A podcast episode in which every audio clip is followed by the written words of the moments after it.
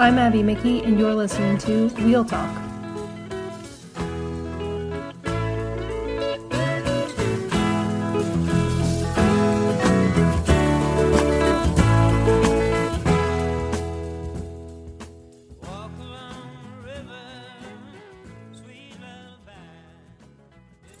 You're listening to episode eight of Wheel Talk. Um, this was a particularly fun episode for me to do because it was the first episode that I've ever done with someone that I don't personally know.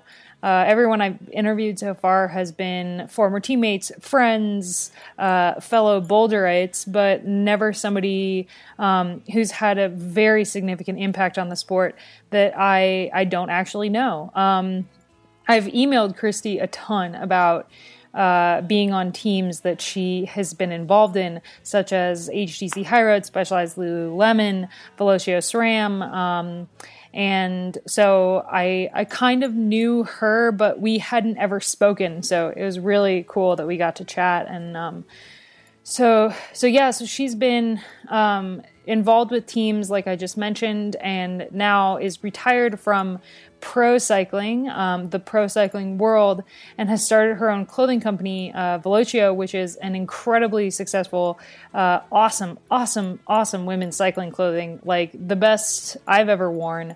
Um, it's super stylish, really comfortable. Uh, I mean, I get so many compliments on my kits when I'm out riding, so um, it was really fun to to get to know Kristy a little bit better. And uh, anyway, here's the episode.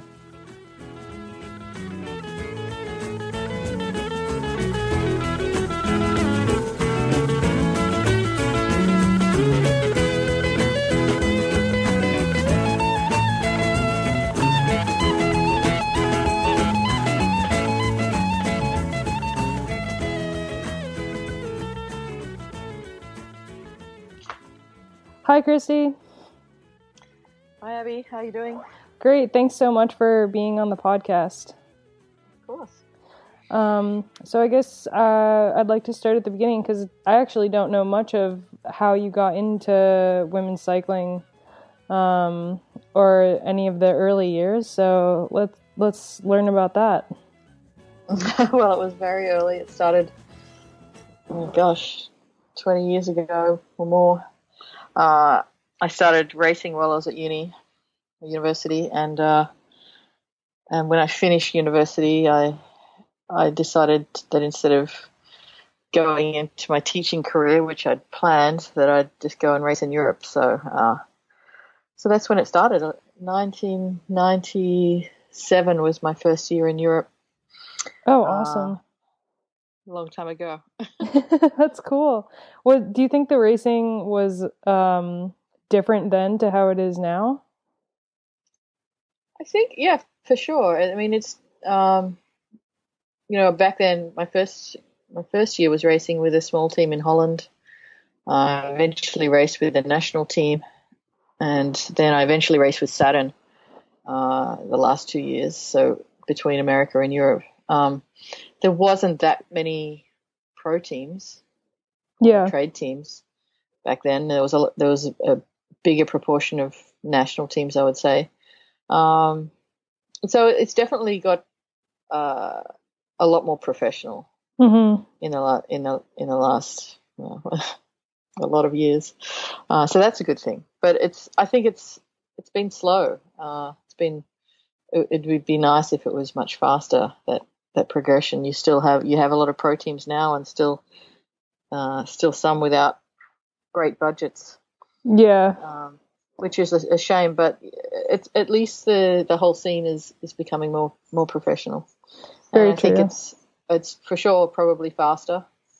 Um, and you know, it, different tactics because you've got these teams uh, that are so unified compared to before.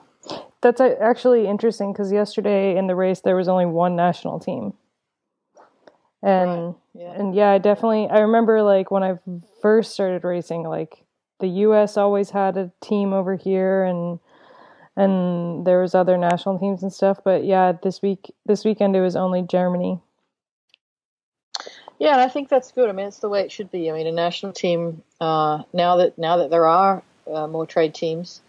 A national team should be a development team, and uh, you know the whole structure is, is changing so that um, there'll be that top tier of racing where uh, th- there shouldn't really be any national teams. So that's the way it should go. Yeah, yeah, I definitely agree. Um, so you were racing, and then at what point did you get into directing? Uh, I never really did much directing at all. Uh, when I when I stopped cycling at the end of 2002, I I went straight into working for Cycling News. Oh, cool. Uh, Cycling News was then run out of Australia, and it was starting to grow. Um, and I was I was running the US part of it, um, writing, trying to write as much about women's cycling as I could. But uh, write, you know, we were a small staff, uh, and then I was also selling advertising, so I did a lot of different things within Cycling News for four years. Mm-hmm. And then, uh, and then I started working for High Road, and I wasn't uh, directing the team; I was managing. okay, cool. Which is like yeah. totally different because it's a lot of behind the scenes, like dealing with sponsor, like the sponsor team negotiations and stuff like that, hiring riders, all that kind of stuff. Yeah, yeah that's right. I mean, um, the first year I didn't really have to deal with you finding, uh, helping to find sponsors. I was just managing, mm-hmm. uh, you know, the hiring of the riders and and uh, logistics and everything. Cause, and then I moved into a bit of a different role at High Road, where I was uh, helping Bob with with sponsorship and uh, and then doing the PR and communications for the men's and the women's teams. Nice, that's awesome. Um. So then, when HTC High Road went away as a team, um, how did you? What was your decision process where you were like, okay, this women's team is incredible. We have some really great riders. I want to keep it going, and managed to pull together Specialized Lululemon. Yeah, kind of. In fact, it wasn't really. Um, at the beginning, it wasn't really my decision. Uh, it was more the girls. I was ready to come back to Australia. I'd been away for a long time, uh, and the girls. We there was it was such a great team. It was the year before the Olympics. Um, we we ended up with ten riders out of the thirteen in the Olympics the next year, and they they definitely wanted to stay together. So they asked me if we could try to try to make it happen. And in, in the end, we were you know fairly lucky. Specialized came on board and Lululemon came on board fairly quickly, and we were able to uh, yeah create a new team out of and keep you know keep the team together and and uh, start a new program. So That's awesome. I was actually on a bike ride with Ally Stacher um, the day she got the call that the team would still be going on. All right. it was pretty. It was a pretty exciting time. Um, you know, like it, it was such. High Road was such a great program, and you know what Bob had built, and it, it you know, the opportunity that he created for, for women in, in that program was great, and it would it was just a shame that uh, we couldn't keep. You know, the thought of not keeping it together um, wasn't a really good one. So yeah, it became a really good program. Yeah, and do you think that the the way that the team was structured kind of set the tone for a lot of the professional teams that we're seeing now? Oh, look, maybe. I think, um, you know, I, I don't know. Uh, it could have, but you know, the, I think in that same time there was a lot of a lot of people trying to work to improve women's cycling and to to create create new programs or to get you know to, to bring in more sponsors, which is really the only way you can build a good program like that. Mm-hmm. Uh, it's so it's so difficult. I mean, you're traveling all around the world. We were, we were lucky in that we were able to race in Europe. We were able to race in America. Uh, everybody was able to be paid well, and um, we, we were able to have a really good staff. So, uh, yeah, look, I think that there's there's more and more teams that have that are getting that kind of support now, which is which is a good thing to see. Yeah. Um, so then specialized in Lululemon, well, yeah, specialized in Lululemon, both their contracts were up and it was a new, a new team was going to have to, you know, come together. And Um, Velocio is one of the title sponsors, which is your clothing company. Yeah, you know, when I was uh, when I was running, well, when I was working with High Road and when I was running the women's team, uh, part of my job was to to get the clothing made and to work with the manufacturers in Italy to get the clothing made. And so uh, I became very familiar with it. And one thing that was fairly that became fairly obvious was that it was kind of exciting to have really nicely designed clothing out there. And we, we ended up with a great um, design kit from Lululemon. But the mm-hmm. thing that was was obvious is that still in women's cycling clothing, there wasn't uh, a really great fit for women in terms of how the clothing fit. So there wasn't a lot of uh, clothing that was really specifically designed for women to wear, and it was it was something that um, that I noticed a lot along the way, and it just became an idea that you know that should change. I mean, I remember when I was racing, we used to wear men's clothing at the beginning. Yeah, it, we didn't know any any different then, but you know, you'd always have to fold over the jersey, and it, it never really fit right. Um, but you know, now nowadays I think uh, you know things are changing, and there really should have been clothing to fit women. So that's you know that's what I thought should should be next on the list of things for women. And and I also uh, was a little bit inspired by you know what we were trying to help was getting more women into into riding bikes in general. Yeah, getting more women racing.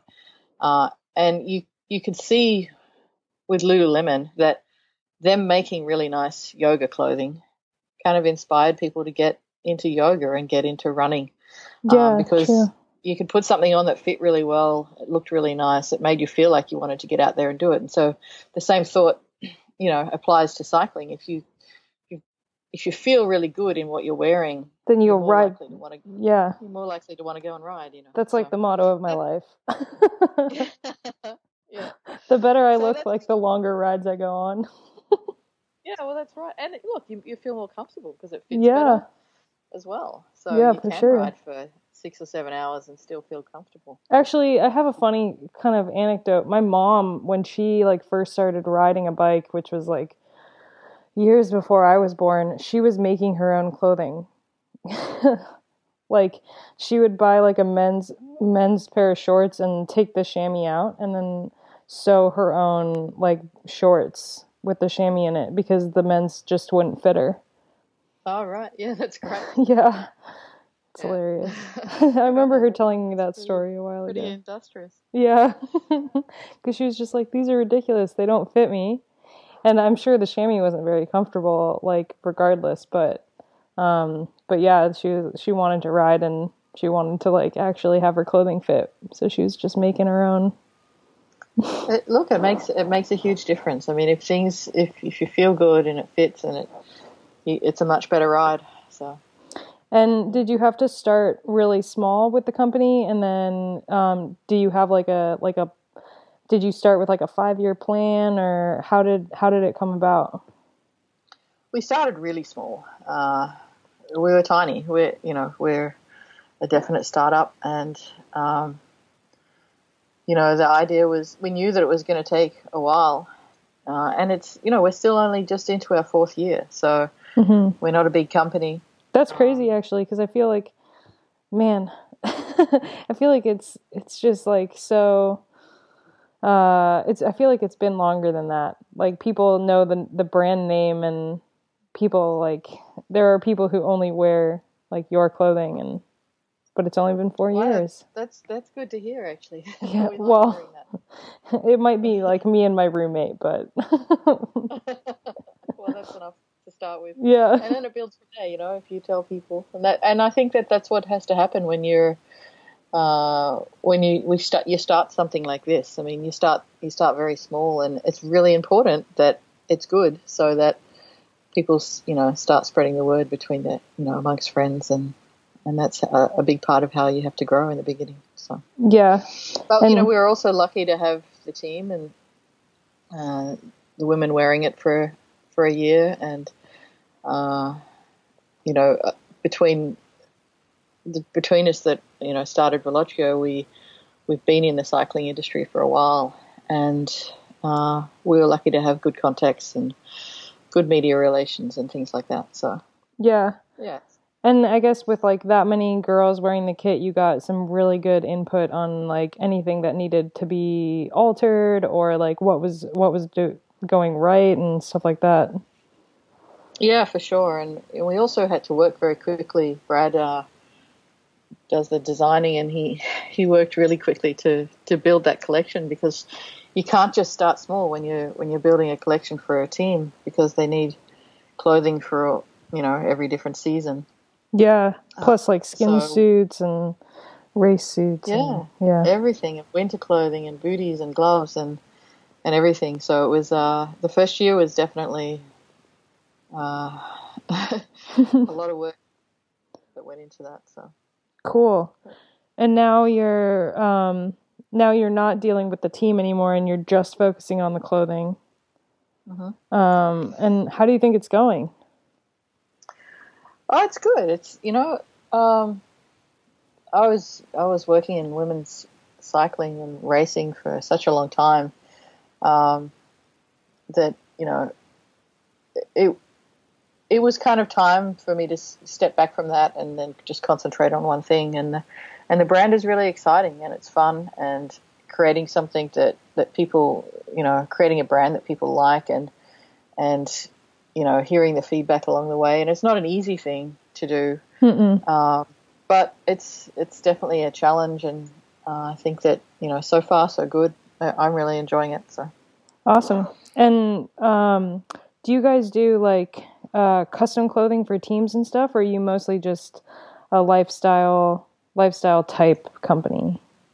Yeah, we're mostly lifestyle. Uh, we do do some custom, but uh, that's not our focus. Yeah. Um, you know, it's there's a lot of custom brands out there who specifically do custom.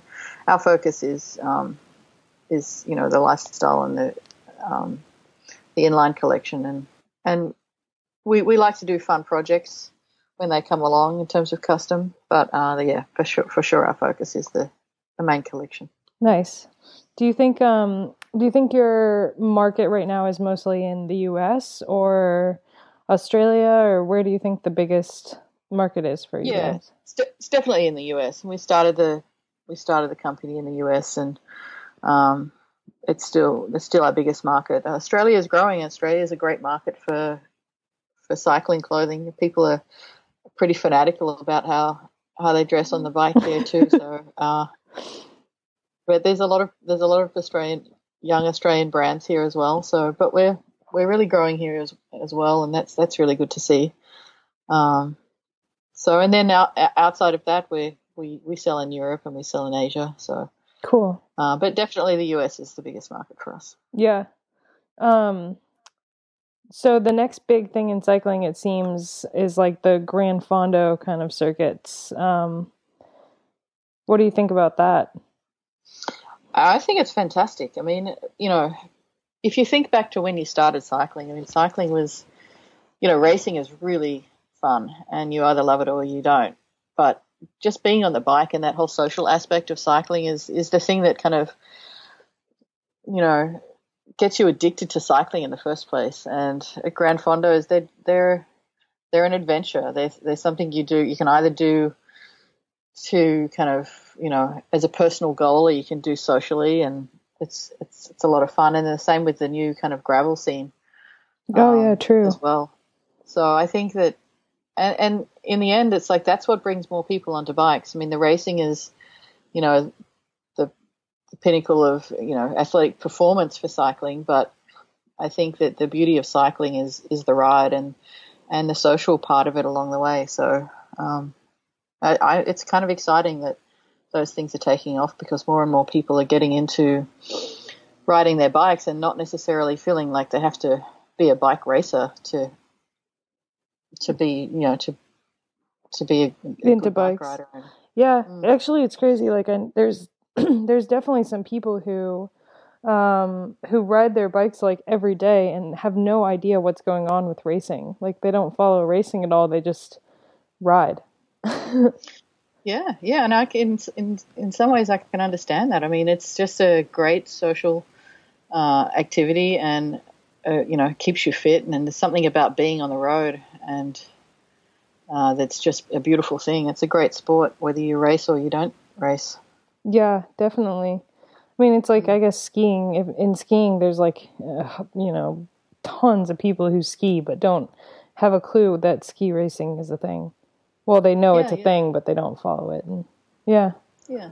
So yeah, and nice. I also think that you know, like there is a certain percentage of those people who who ride for fun that that eventually end up watching bike racing, and that's good for bike racing as well. You know, the mm-hmm. more people you have out there on bikes, uh, the better it is for the sport of cycling in in the long run. So it's a great thing to see that um, leisure cycling is really growing, and especially women. Like there's so many more women on bikes these days. I I will ride around Boulder and I'll be out on like a 4-hour ride in the flats and I will see twice as many women as men.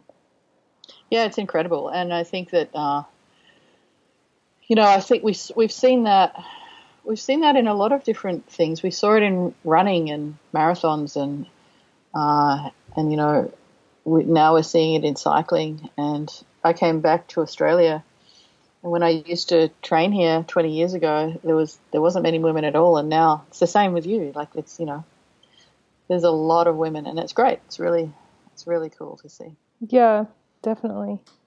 So, do you think that at any time in the future you'll you'll go back to any kind of racing thing, or are you pretty much set on the? Do you think that was one oh, part of your life, and now you're on to the next? Uh, I don't know. I th- I think so. I think um, uh, I think I'm ready to. I was ready to move on. Mm-hmm. Uh, I still follow it. I'm still very interested. I'd still, uh, I still, I'm pretty passionate about it and hope that it continues to grow. Um, yeah. But you know, uh, yeah, I, I think um, for the moment anyway, um, I'm happy with what I'm doing. So awesome. Um, just for like all the the the hopeful racers who are listening to this, um, when you were managing and you were hiring people, what do you think was the the worst thing that somebody could do if they wanted to get hired? well, I think it's different for every every team, and it depends on who's who's hiring. But for me, the the most important thing was listening to the reaction to you know how they work. The chemistry was the most important thing for a te- for any team. So if you, you know, I always ask questions about teamwork and how what they thought about that and what their personal goals were, and and tried to figure out if their personal goals were, you know, so much more important than the team goals. Then that that wasn't really what I was looking for. Um, so that for me, that was a very important thing very early in the conversation. Um, but I guess it depends on the, on the team and the and who's hiring and who the director is. But for sure, uh, I think it's important that that you don't tell them that you're not interested in working for someone else. I just want to win all the races myself. right. I don't think that goes down well with most with most teams. I mean, in the end, you're trying to put together a team that can win, and now that cycling's become, you know, more professional for women, then it's important. You can't really win on your own. Uh, I mean, you can, but it's uh, rare. It's it's rare, and it's it's it's it's more and more rare that you can win on your own. You need your team behind you. Everybody knows that. The best bike racers in the world will tell you. Yeah, and I mean, we saw like Boels Dolmans last year. They were hands down the most dominant team, and basically every single rider on that team won once. Yeah, um, that's right, and I think that's the way it, it should be. And I think uh, a good team in a good team that's what happens yeah so. but yeah teamwork is huge i mean like you can't yeah you can't the, the what what i think like for teamwork i'm trying to figure out how to say this um, off the bike is like the most important part i feel like how how everybody gels off the bike because if you're like if everybody is making dinner separately and sitting sitting at different places like you know, in a host house separately like that's not really that's kind of a sign that you're not going to work well together on the bike um, feel like maybe a good way to figure out if a team will work together well is just like throw them into a room and be like, okay, guys, do something. Yeah, yeah, it can. And and look, I think it's that's that's a big part of it is building that chemistry off the bike, but also you know, uh, everybody's a little different, and um, you know, some people are introverted, but they it still doesn't mean they can't be a really good team player, and if, Very they're, true, if yeah. they're professional. So it's all just about figuring out what's you know what makes a person tick, and and you know which in which way they'll fit into a team. I mean, the good the great thing about cycling is that it takes all different types of personalities, all different types of physical strengths and mental strengths. So, uh, you know, just p- trying to fit it all together, I think is is really a fun part of you know uh, being a director uh, or a, or a manager. And, yeah. You know, I guess you had how it works a lot of people trying to get on the team also. Yeah, we were lucky. We we we had a lot of interest, uh, and so we we ended up um, being able to have you know a, a choice of who we wanted to be on the team in a lot of cases. Um, but we didn't always choose like all the you know the top ten riders in the world. It wasn't it wasn't uh, how I felt we felt we should build the team. You you kind of need a little bit of everything to make it work. So. hmm Yeah, true. And um, when you were building a team, what was the ratio for like, you know, GC riders, sprinters, climbers, domestiques? What kind of ratio did you go for? Uh, you know, I, I think it just depended uh, on the year, what races we were going to be doing. hmm Um, you always need One of each. you always need to make sure you have a really good sprinter yeah, that's very true. or two. Uh, you need to make sure you have someone good in the mountains and then someone who's also there to help them in the mountains and vice versa. And then in, in between that, you need you need smart tacticians as well. So you just got to make sure that across the board you've got a little bit of everything. hmm And then and then the, and then the other important thing is to make sure you have that person that does that has the personality personality to kind of gel those that group together. Yeah. And also definitely no one who has the ability to split it all apart. so uh, that's the trick in the end, I think. nice. Awesome. Um, well, thanks so much for being on the podcast. Is there anything else you want to add? Oh no, I just uh, you know it's interesting being on the outside for for the first time in a while and watching watching the sport and uh, it's it's so weird because it all just comes so quickly. All of a sudden you're in the spring classics and Yeah. I feel like I, it all happens so quickly again. But it's good to to see uh, slowly. I wish I wish that it it was growing more quickly. Uh, Yeah. Although I think that slow- if it grows too quickly, it's like it might fail. So maybe the Yeah, slow really- build up means it'll last. Maybe that's very that's a good way of looking at it. And Yeah. Let's hope that that's uh, that's let's hope that's true. yeah. Well, cool. Um, good luck and yeah, thank you so much. Thank you, and good luck with your racing. Thanks. I'll be watching. All right. Blue sky, you're my sunny day. Lord, you know me Thank you so much for listening to Wheel Talk the podcast. If you liked it, please leave a review on iTunes. If you didn't like it, please reach out to me and let me know how I can improve. You can find me on Twitter at the WT underscore podcast or on my own personal Twitter at Abby Mickey. I'm also on Facebook, Wheel Talk the podcast. As always, it's been a pleasure recording these podcasts for you, and I'll play you out with Blue Sky by the Allman Brothers.